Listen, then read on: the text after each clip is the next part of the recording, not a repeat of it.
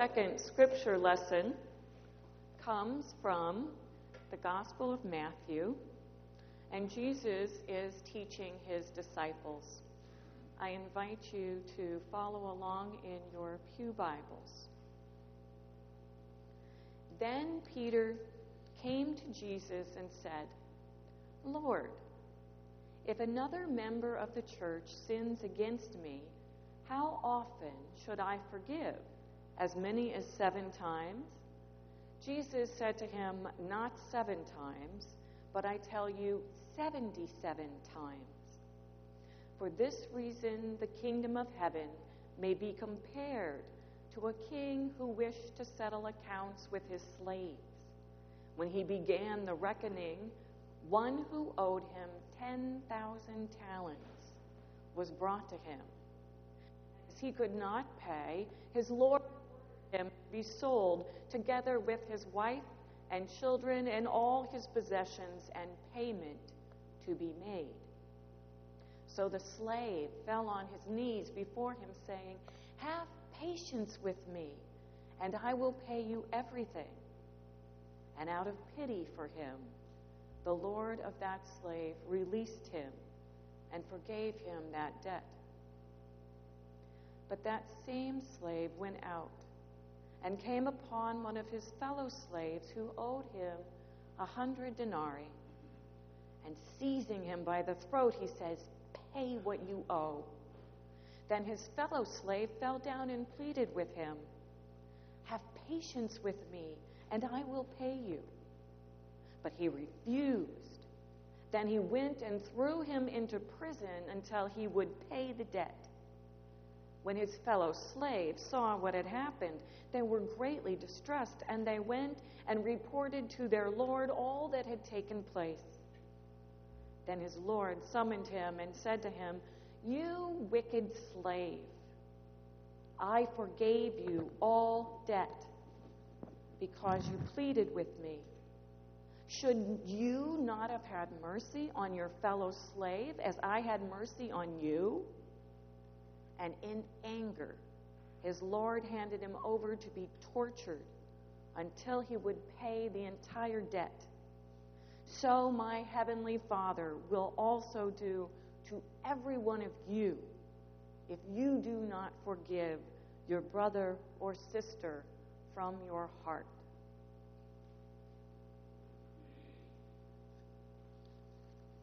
May God's word come to us from this passage. The word of the Lord. Let us pray.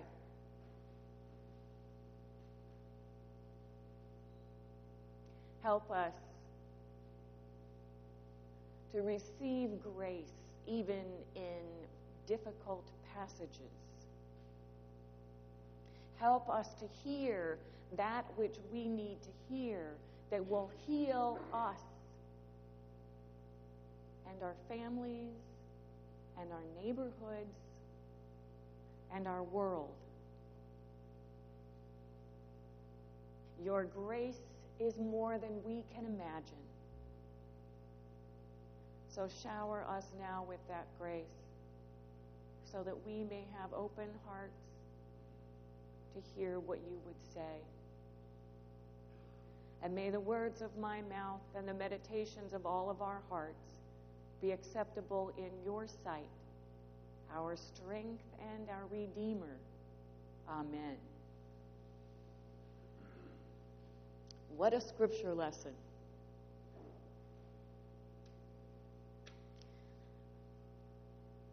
We used to sit around the television and watch magnificent feats. And it usually had something to do with a paper clip, some duct tape, a Swiss Army knife, and dental floss. Now, how did he do that? How did he stop a missile with duct tape? Or fix a radiator leak with an egg? In the 80s and the 90s, we watched Special Agent MacGyver over and over get himself out of tight spaces and locked rooms with a paperclip and ingenuity.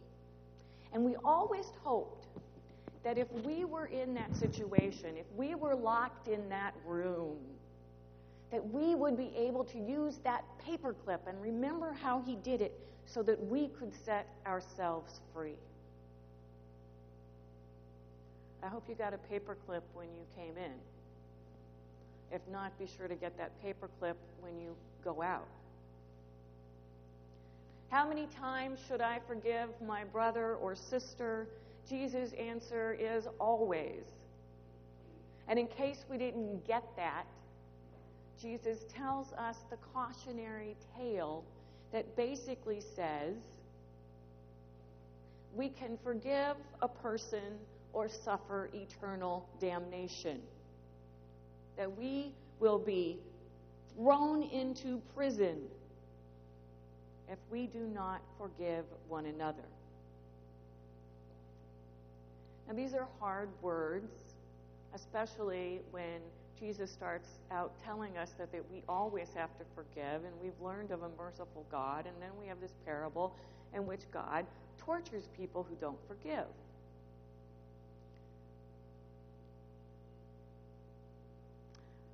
The basic message forgive or suffer eternal damnation. These are hard words because it's hard to forgive. When someone hurts us, we want to hurt them back. They call us a name, we think about something to call them that's even worse. And if we can't retaliate, we at least hope that they get what they deserve. Now, some sins, easy to forgive. Putting the milk carton back into the refrigerator when there are only a few drops of it, it happens. Failing to change the empty toilet paper roll. Our children, when they scream at us, I hate you. Family life is forgiveness over and over again. But there are other sins beyond that that are really hard when we are hurt deeply and suffer, forgiveness can be unimaginable. As we have just passed September 11th, speaking about forgiveness of our enemies might be unthinkable. And yet, we are on the brink of war. What does God have to say to us? We should at least listen to Jesus' message. All of this is complicated by the fact that I think we do not even know what forgiveness is. We have many misconceptions about forgiveness.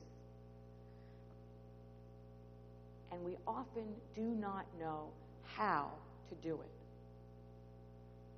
When we speak about forgiveness, we have to first put it in the context of God's intentions for humanity. Jesus said, I came that they might have life and have it abundantly. Shalom, peace, wholeness, the kingdom of God, that it may be on earth as it is in heaven, is the goal. This is God's intention the healing and the wholeness and a world at peace. And forgiveness is one step in that process of reconciliation. It is a step toward the healing of humanity. Now, when I went to learn about forgiveness, I went to Bishop Tutu's new book, The Book of Forgiving, to learn. And he reminds us or helps us see that forgiveness is not just letting someone off Forgiveness does not subvert justice, nor does it erase accountability. Ray Rice hit his girlfriend so hard she was knocked out. and he is to be held accountable for his actions. He needs treatment, and his wife needs safety. Then we can talk about the process of forgiveness. Forgiveness is not forgetting. We all so often say, forgive and forget.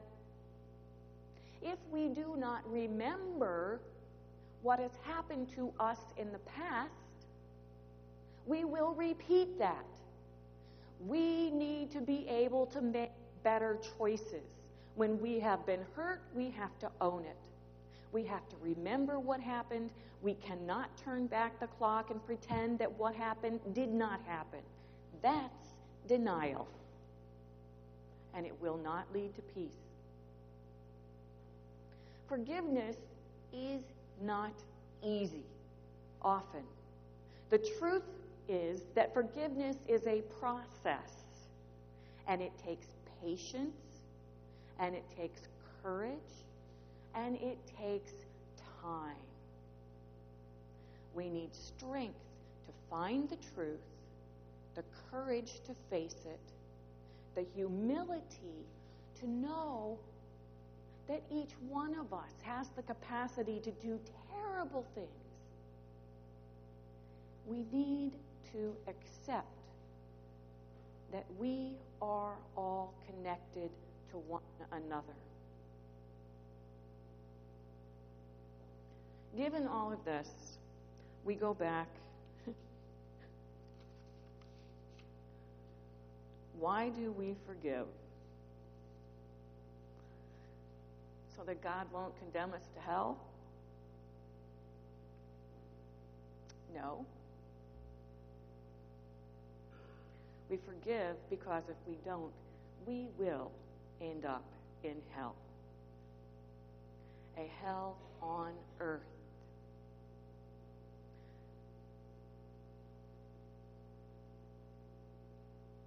When we are uncaring, when we lack compassion, when we are unforgiving, we will always pay the price. And the whole community along with us. Because we are all interrelated. So, how do we do it? Michael Brown is dead. And there's nothing that is going to bring him back to life. Ferguson will have to choose what kind of future they will have. Keeping police violence under wraps did not work. It exploded in anger. Militarism did not work. Coming at people with armored cars and riot gear and tear gas only made it worse. So, what will Ferguson do with its pain? What will they do? Will people choose to seek the truth? Will they tell the truth? Will they seek to understand the fear and the pain that exists and the history behind it? Will they have the strength and the humility to see how they are connected? Will they move from pain to write a new story of hope and new life? Or will Ferguson remain that city known for the place where a white officer shot a young black man and there are riots? We have a choice to continue the way of hurt and harm or choose the way of healing. That's the choice retaliation or reconciliation a cycle of revenge and violence, or a cycle of forgiveness and healing and peace.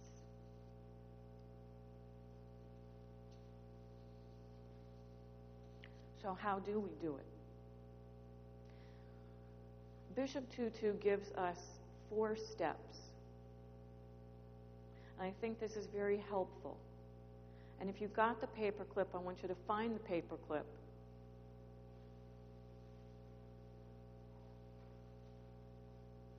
And notice that there are four pieces or four parts of that paper clip.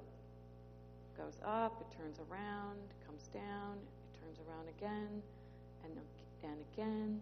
Four parts. This is going to be our MacGyver key to getting unlocked from pain and bitterness and violence that tortures us. So, first step tell the story.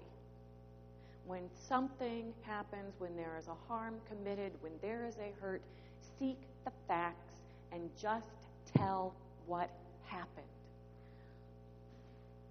I was in the bookstore in Chicago, Institute of Art. I was looking and shopping. I was so engrossed in what I was doing that when a man was there next to me and reached for a book and bumped into me, I didn't even notice.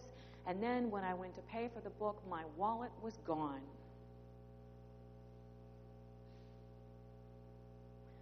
Step two name the feelings. I was so angry. What did I want to do to that person? it was not nice. I was worried about how I would get home, how I would pay the hotel bill. I no longer had a credit card.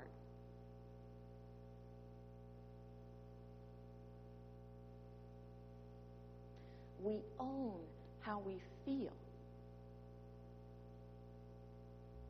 Because if we don't, we cannot move to putting it away. The third step is actually granting the forgiveness. This is where mercy and compassion enter in. That word forgiveness in Greek has the sense of unbinding, of untethering. When we carry around the pain, it is as if that person is just attached to us. We drag them with us. They control how we feel.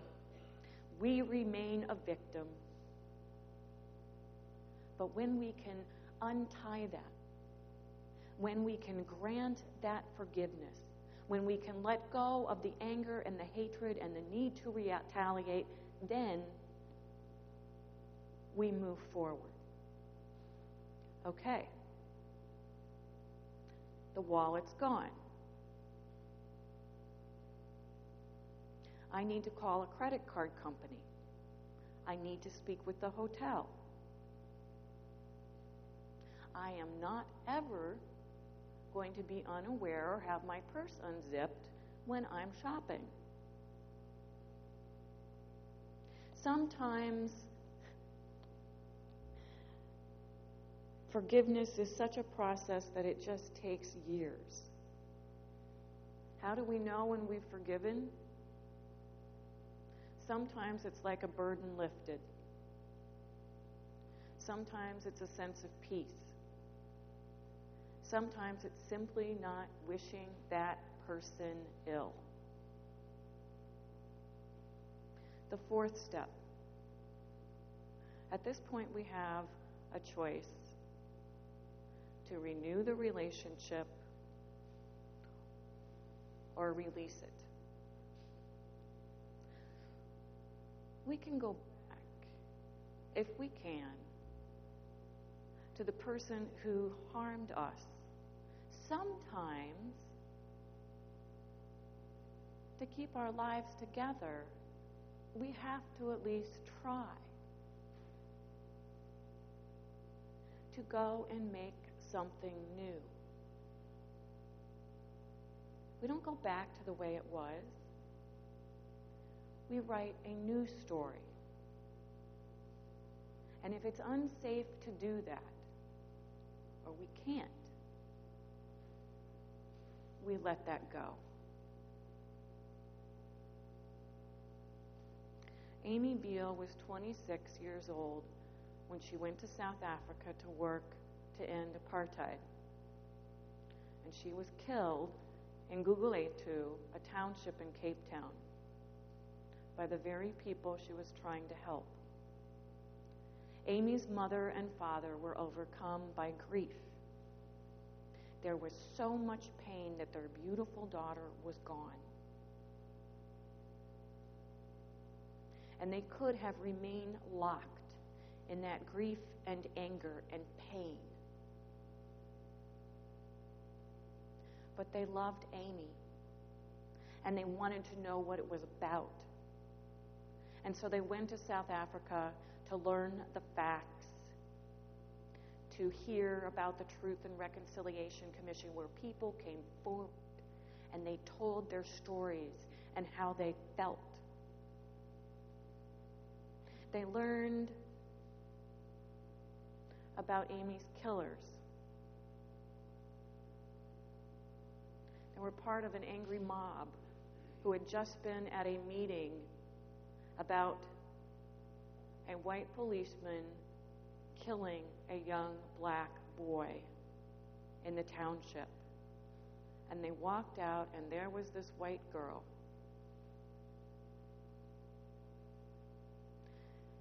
They never intended to become killers.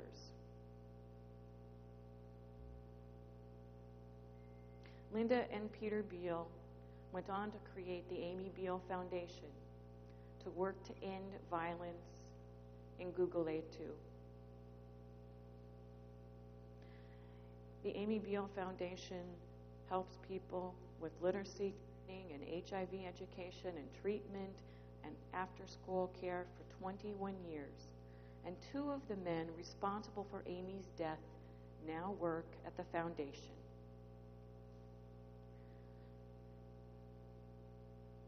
That's a story of forgiveness.